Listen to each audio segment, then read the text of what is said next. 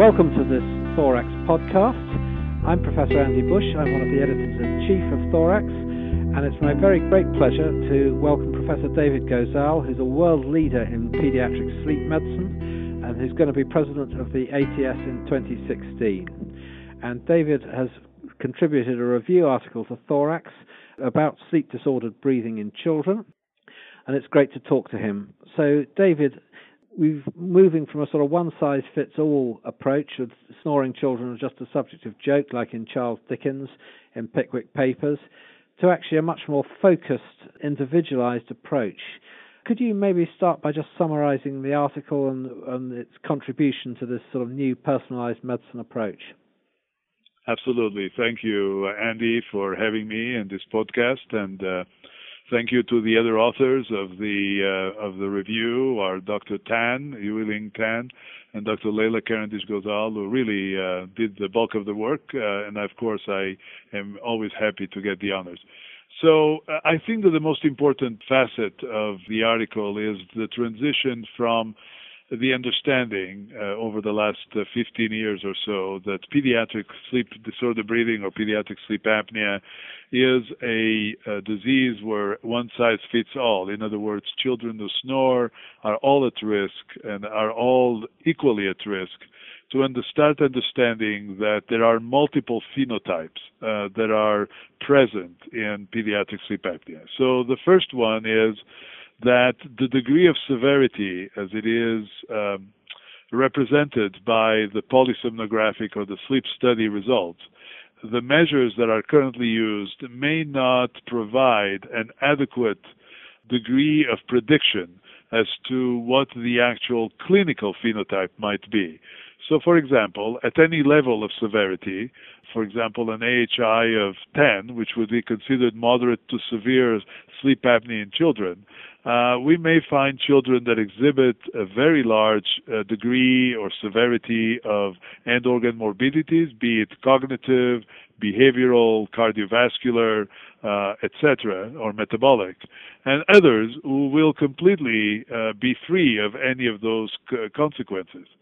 So that alone uh, would prompt a very different clinical approach in making decisions at the healthcare level and who needs to be treated, who, how do we treat these children, etc.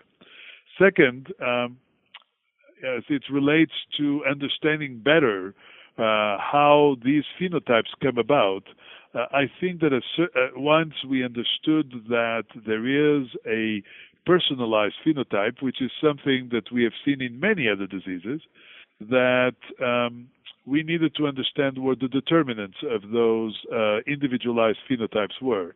And I think that a little bit of that work has been done. There's much more work to be done, but nevertheless, two big bags of factors come along.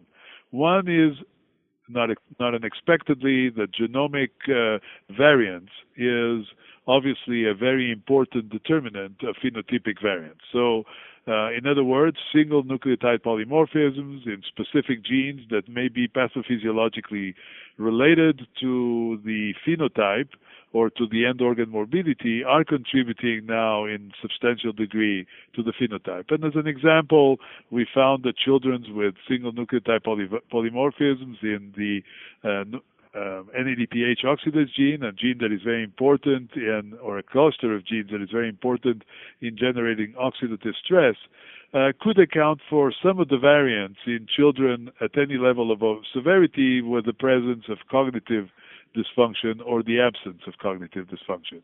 With children with a certain type of uh, SNP in the P22 subunit, uh, having less of an activity of the enzyme, which led therefore to less oxidative stress and therefore protection from the appearance of cognitive deficits despite the presence of obvious uh, sleep apnea. So this is an example, but there are many others that uh, are indicated in the review.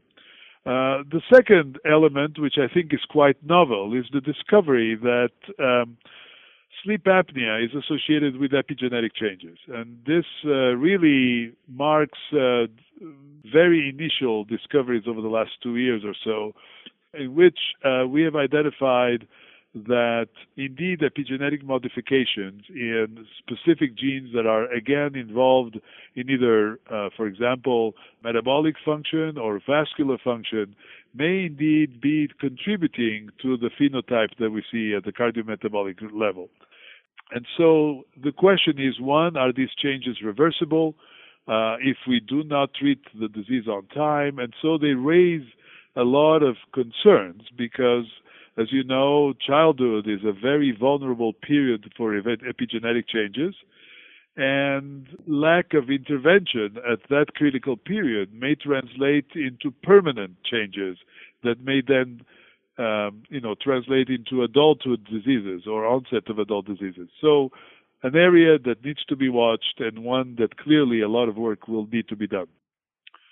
So the conventional assessment of the severity of sleep disordered breathing was always physiological, wasn't it? A number of different physiological channels, recordings were made, and the uh, judgment of severity was made on their basis. But now you're moving beyond that to the assessing the end or the end organ and the effects of the end organ, accepting there isn't a sort of one one to one relationship. How does this work out in practice? How do you see it changing sleep medicine so I think that it will be very important when we set up priorities of specific therapies, and we will talk a little bit about therapeutic options in a, in a moment, that we define the urgency and the priority of treatment based on uh, the phenotype and the potential genotype. And so it is clear that what we need to do is to identify biomarkers that enable us to predict in a relatively straightforward way, use the polysomnographic or the sleep study results,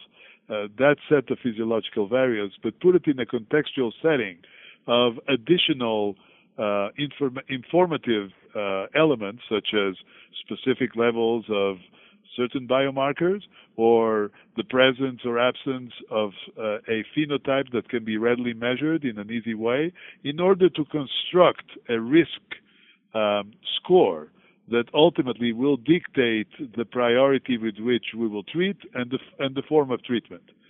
So the second component of the variance in phenotype that we need to be aware of and has been clearly very well studied in other diseases such as asthma or COPD are environmental factors. Uh, what we eat, how we eat, do we exercise, uh, what air we breathe, and so on. So uh, the presence of pollution can exacerbate the, pre- the severity of sleep apnea. We, we have evidence to that effect in whether it's indoor or outdoor pollution, uh, cigarette smoke exposures, uh, but also uh, what we eat high fat, refined carbohydrates will increase the susceptibility uh, to sleep apnea induced uh, end organ morbidities. And, and the opposite would be true, for example, for environments where there's very high literacy or cognitive enrichment, or, for example, physical activity and exercise, there's evidence that would suggest that these are protective.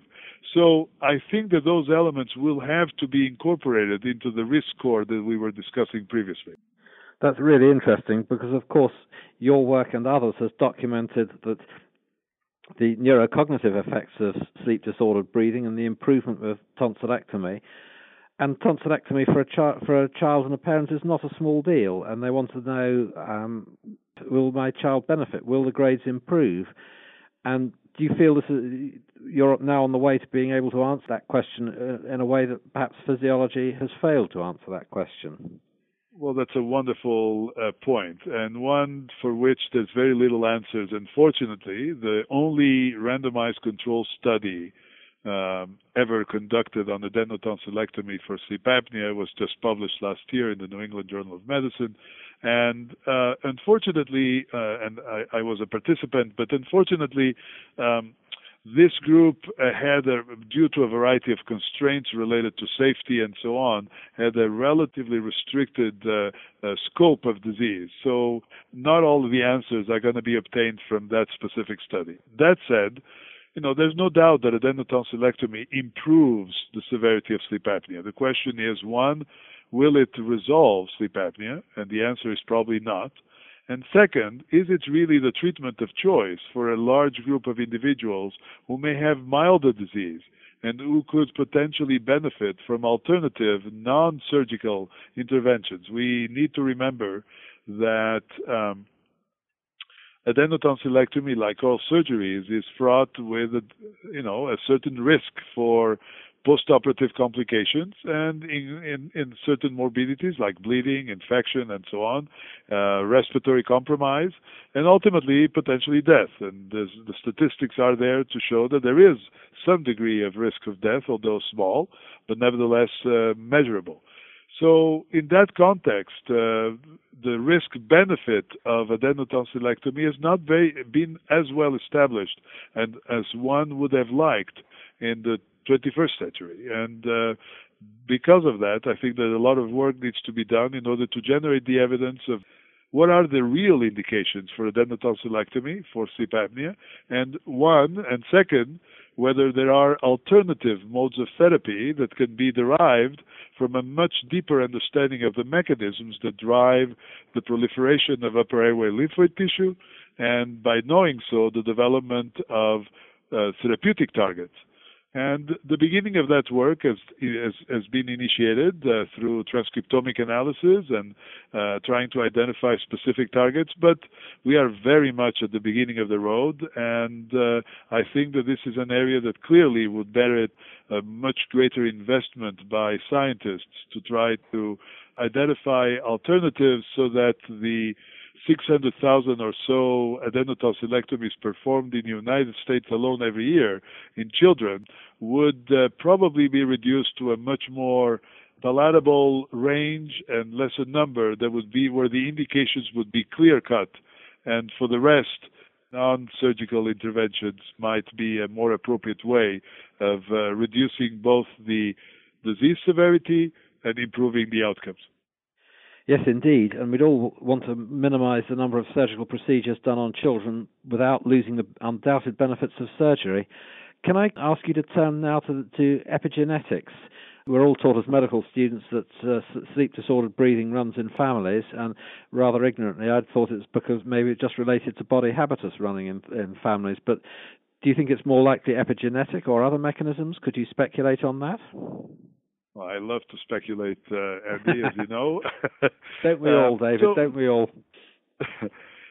so two two aspects. One is it could well be that the susceptibility to the development of end organ morbidities in the context of sleep apnea in children might be either the result of sleep apnea affecting the epigenome. We have evidence that this might be the case, or that uh, epigenetic changes occurring in the family or in the mother or due to parental parental risk factors that might uh, influence the epigenome of the fetus might then translate to an increased vulnerability. And those are very important areas in which uh, my lab is now conducting uh, quite thorough studies in mouse models but I don't think that we are yet ready to demonstrate it either way. Be that as it may, I think that it's important to recognize that there are unique opportunities during childhood, during this window of development, in which the plasticity of the, the genome is much more readily achievable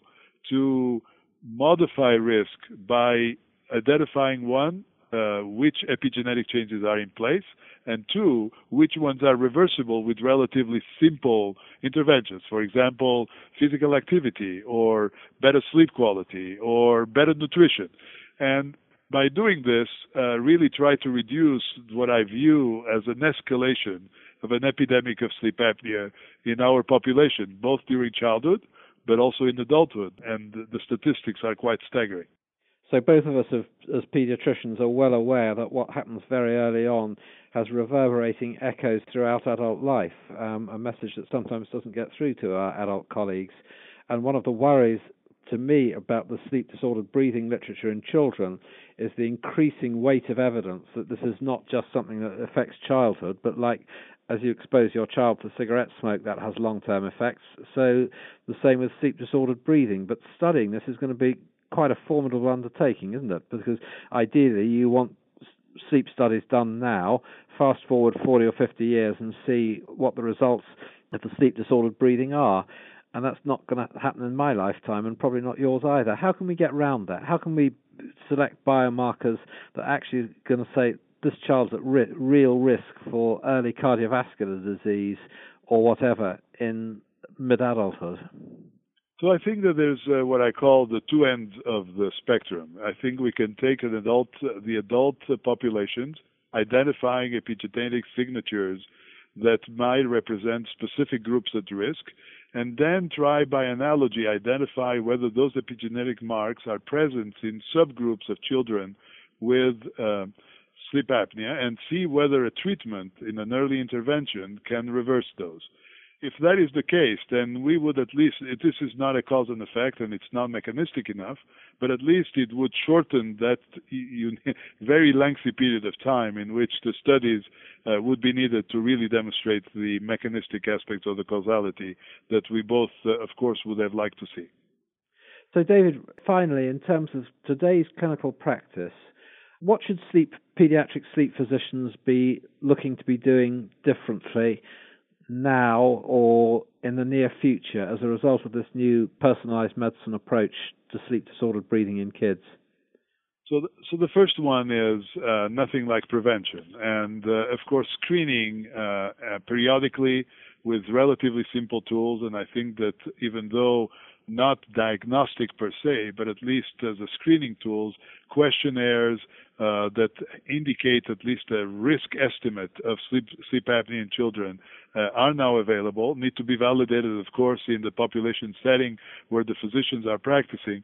But nonetheless, uh, I think that relative, those are relatively simple tools that would enable screening very early and periodically for for sleep apnea. And once those symptoms are recognized, I think that it's our obligation to start developing these risk scores where the diagnosis is established, but also the risk assessment either through biomarkers or through biomarkers combined with additional phenotypic features that we would see as phenotypic biomarkers in order to construct a risk assessment and then a determination of who is a priority for treatment, who needs to be treated expeditiously, uh, what type of treatments are, needed.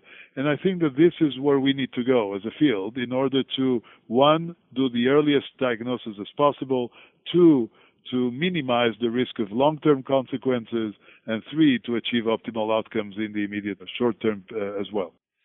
So, should there is there a role for biobanking? Should we be storing DNA or urine or anything else on every child who is having a sleep study for future interrogation to confirm or generate hypotheses?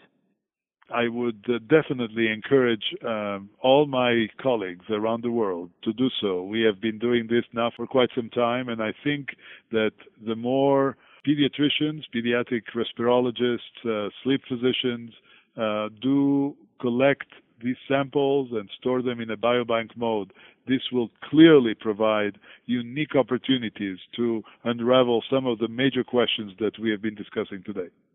The technology is already available. We have in house in most of our academic institutions and in the world, we have the technology that would enable many of these questions to be answered relatively expeditiously. And so um, I believe that we need to set a priority that where uh, 3 or 4% of the children have sleep apnea based on current uh, criteria, and 10% or so have habitual snoring, which is a major symptom potentially suggestive of a risk of sleep apnea.